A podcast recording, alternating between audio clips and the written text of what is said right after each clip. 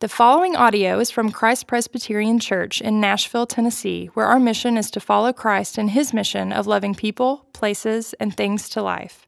For more information about Christ Presbyterian Church, please visit christpres.org. Come, bless the Lord, all you servants of the Lord, who stand by night in the house of the Lord. Lift up your hands to the holy place and bless the Lord. May the Lord bless you from Zion, he who made heaven and earth. This is the word of the Lord. Thanks be to God. Thank you, Melanie. So, reminder uh, we are going to be moving to two services starting next week. Uh, so, we will have a 9 o'clock and a 1030. At the 9 o'clock service, we will have our Kids Minute. Uh, and that will also be the service that we live stream. So if you're tuning in via live stream, uh, that service is going to be happening at 9 instead of 9.30. Uh, but it will be available from 9 on. So if you wanted to come to the 10.30 online, it will be available for you to watch uh, on online through the link uh, that we send. But that's going to be happening next week um, as a way to uh, work within the parameters of the room here, but also as a way for us to continue to. Um, to invite uh, friends and neighbors who may not have a church home and are uh, looking for one uh, to be able to come and be a part of what we're doing here at Christ Pres Cool Springs. So that's next week. Uh, this psalm uh, is short, to the point, um, and beautiful. It starts with, Come bless the Lord, all you servants of the Lord. And it ends with, May the Lord bless you uh, from Zion. So it's, it's, it's an invitation for us to bless the Lord, and it's also a, a pronouncement of blessing upon us as we seek to do that, that the Lord would bless us. It's an invitation, it's also a command. Uh, every so often, I will say, I love to hike, and every so often, I will say to one of my kids, hey, why don't we go for a hike at the park? And when they hear me say that, uh, here's how it hits them I'm inviting them to go hike with me in the park. I'm also kind of commanding them to go walk with me in the park. It's, it's a little bit of a twofer, right? I'm, it's an invitation, uh, but it's also an invitation that they must accept, right? Um, and, uh, you know, it's because what I'm doing is I'm saying, hey, look, there are things that we need in our lives uh, that are good, and I am calling you into those things, and I'm calling you into those things with me. This is the way it is with God. When He gives us an invitation in Scripture, it's a command. When He gives us a command in Scripture, it's an invitation. Inherent in any invitation from God is an implicit um, command right? And so, and that idea is, is important for us, especially as we're trying to think through what do we make of the commands of the Lord? Because there, there, are, there are many of them. Uh, and today's psalm is that it's an invitation come, bless the Lord. It's also a command come, bless the Lord. And so I want to talk about that. I want to get into this and, and kind of as an underlying premise uh, or, or concept that I think we need to put in our minds is this. Uh, by the way, this is a premise that I believe is under assault right now in our cultural moment. Um, and the, and, the, and the, the, the concept is this that God has the right to tell us what we need for our own spiritual well being. God has the right to do that. He gives good gifts and He has the right to command us.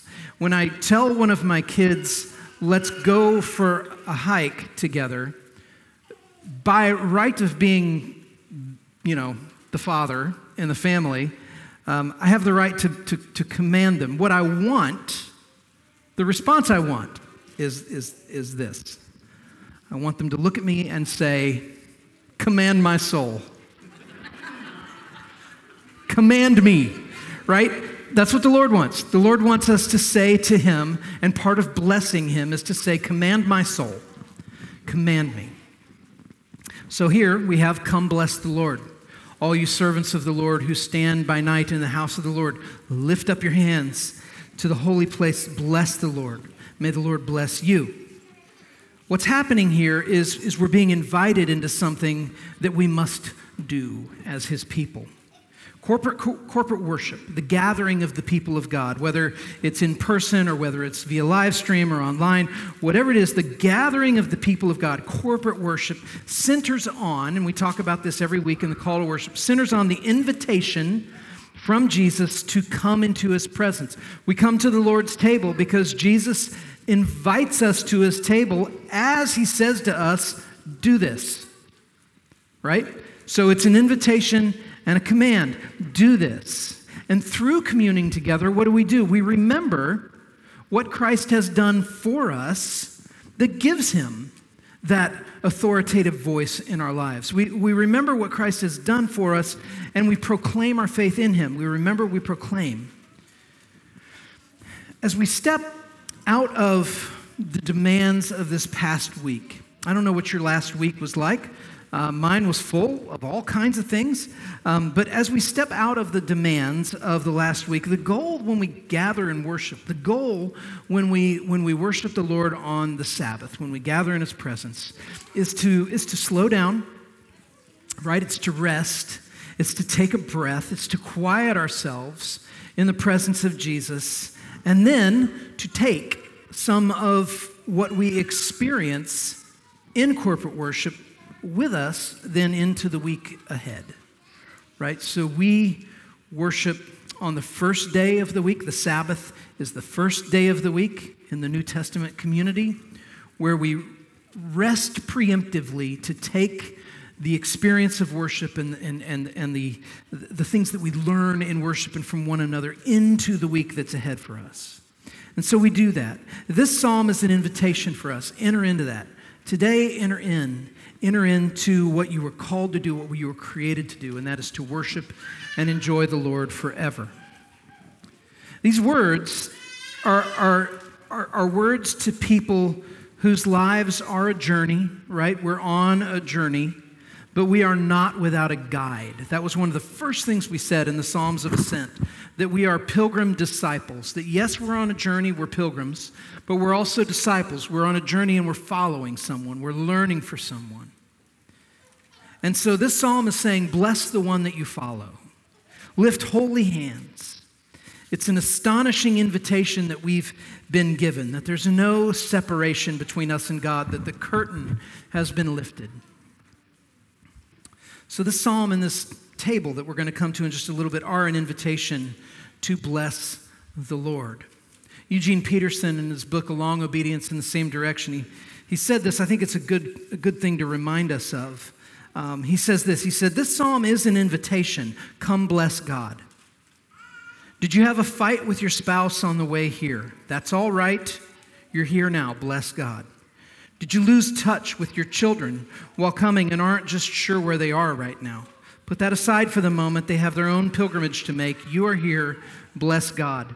Are you embarrassed at the number of times you quit and had to have someone pick you up and carry you? No matter, you're here.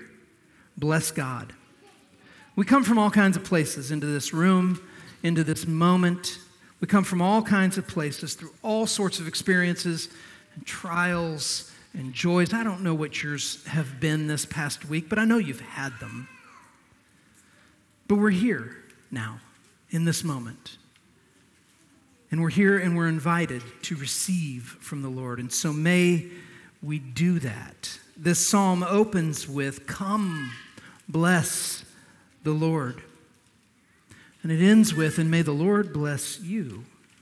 In other words, this experience of worship is relational. It's a very relational thing. It's not something where we, we come and we just put in our time and we go through a ritual hoping that the sleeping God is awake or hoping that the distant God somehow draws near. We come because it's relational, that really we are in the presence of the Lord and He is with us.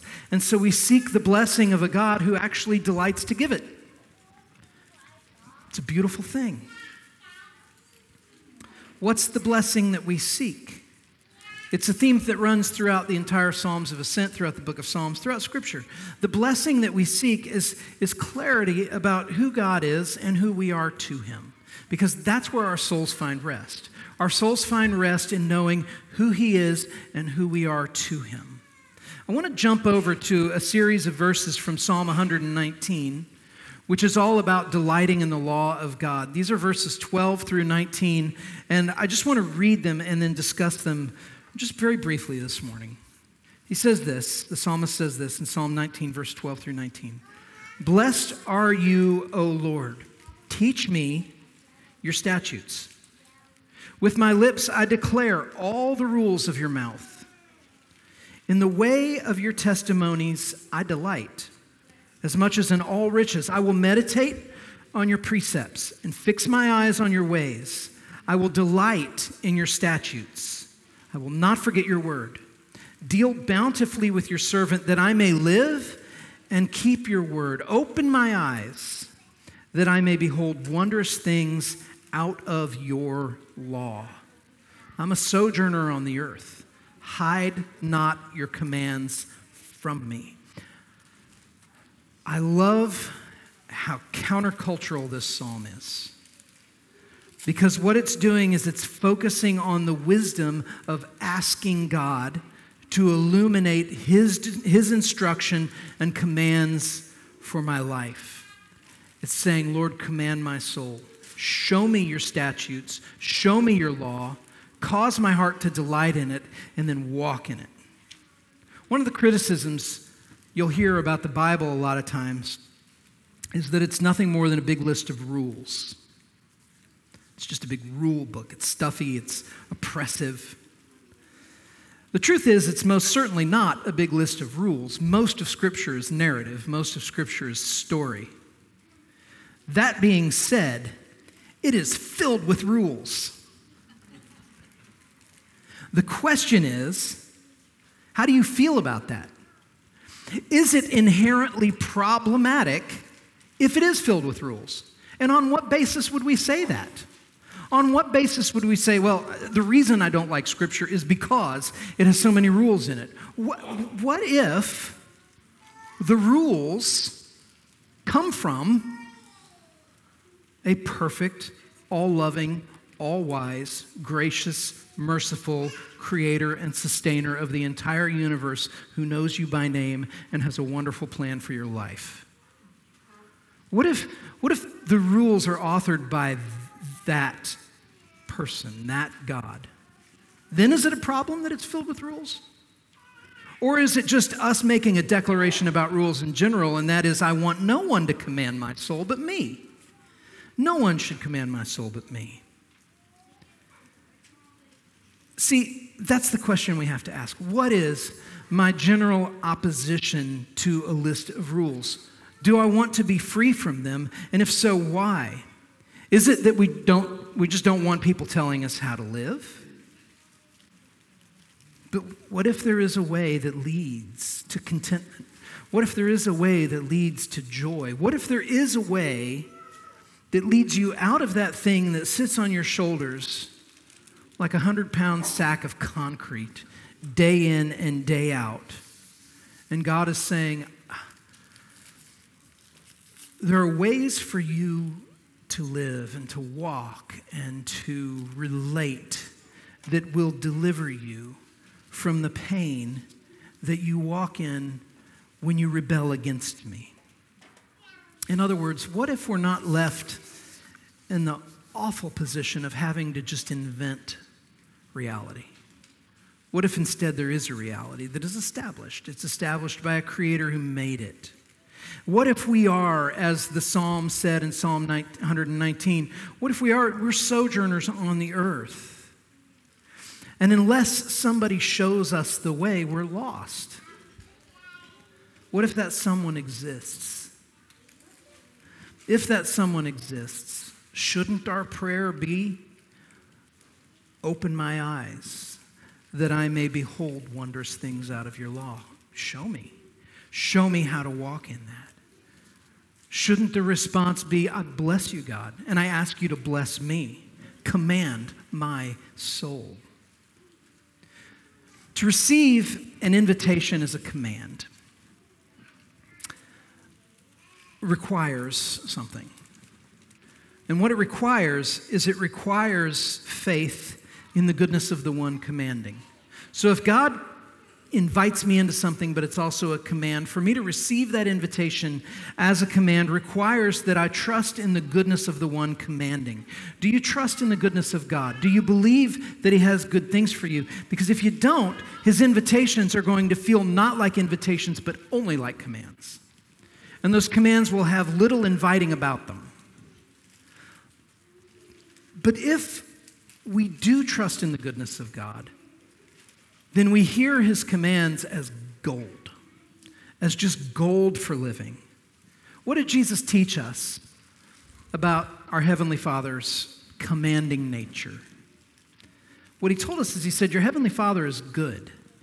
And he did what so much of Scripture did, is he told a story. He told it, uh, it just in a sentence, but he said, uh, Would a good father, if his child asks for bread, give him a stone? If he asks for a fish, would he give him a serpent? Your heavenly Father is good, he won't do that. The good Father withholds no good thing. And the good Father who withholds no good thing is also the same good Father who gives no bad thing. He withholds no good thing. He gives no bad thing. So if we ask for bread, he won't give us a stone. If we ask for fish, he won't give us a serpent. Here's the problem the truth is, sometimes what we ask him for is a stone. Sometimes what we ask him for is a serpent. We don't know that we're doing that, but sometimes what we're asking him for are things like a stone that are useless or like a serpent that are harmful. And when we ask God for things that are useless or harmful for our souls, what does a good father do? He says, No. He says, That's not the way. This is the way. Walk in it. As sure as he won't give a serpent when his child asks for a fish, neither will he give his child a serpent when his child unwittingly asks for a serpent. What does God need to do to prove his goodness to us? Well, that's what you call in homiletics a trick question. Because Romans tells us what he's already done, right? What he's already done to prove his goodness to us. Romans says that God demonstrated his kindness in that while I was still a sinner, his son, Jesus Christ, died the death that I deserved to die so that I could have life in his name forevermore. So the question is, where are you looking as you search for the presence and the goodness of God? What are you asking Him to give to you? Because sometimes what we're asking Him to give us is everything that our hearts desire. And if He withholds what it is that we're asking, we don't believe that He's good, even though sometimes what we're asking is not for our good. What are you asking Him to give you? Is it something that will poison your heart against his right to parent you? Are you asking for a serpent or a stone? May our prayer now and the prayer that we take into the coming week be this Lord, open my eyes, as your psalm says, open my eyes that I may behold wondrous things out of your law. Command my soul. The question then comes what if I don't feel like it? what if I don't feel like that? What if, what if I just, you know, I don't want to be a hypocrite? Eugene Peterson, again, he addresses this. He says, Someone says, Yeah, but I don't feel like saying, Bless the Lord. And I don't want to be a hypocrite. I can't bless God if I don't feel like blessing God. It wouldn't be honest. The biblical response, this is still Peterson talking, the biblical response is Lift up your praising hands to the holy place and bless God. You can lift your hands regardless of how you feel, he says. It's a simple motor movement. You may not be able to command your heart, but you can command your arms. Lift your arms in blessing. Maybe your heart will get the message and be lifted up in praise also. Body and spirit are intricately related. We know this. We live this out practically, right? We, we watch Parks and Rec because we want to laugh because we don't like how we felt before we watched Parks and Rec, right? We know that the act of doing that lightens the heart. We know that body and soul are related. We know that I'm not fe- I don't feel like going out or going to to this dinner or tuning in with my connect group. But I know that after I have done it, I'm glad I did it. I know that it, the act of showing up was a place where the Lord worked on my heart and on my soul. We come to the Lord's table, right? We come to the Lord's table, and this table speaks to the fact look, you're likely to forget, and you need routine. You need ritual. You need to return over and over again. You need to come to something even when you don't feel like coming to it. And this is a grace from the Lord saying, yeah, just keep doing this. Just keep doing this. This call to participate in things that we don't feel like doing. Because God knows we lose sight of things. And so He says, I'm going to help you. We're invited to the communion table as God's people, not just to return to the act of breaking bread together, but to come again to this table that calls us to remember what God has done to redeem us and restore us to himself. And so I ask again, what are you looking, where are you looking at uh, God's instruction and suspecting it isn't really what you need and it isn't really what you want? What fatherly commands has he given you which you're turning away because you don't like it or you don't understand it? I pray that the Lord would give us eyes not only to see the arrogance of the position that says, if, if, if I don't understand it, it must not make sense. But also, I pray that He would give us eyes to see the wondrous grace that comes from the existence of His instruction and His command to His beloved creation. That He's not silent, but He said, This is the way, walk in it. May we hear the invitation and the command to bless him in his presence. It's truly astonishing invitation.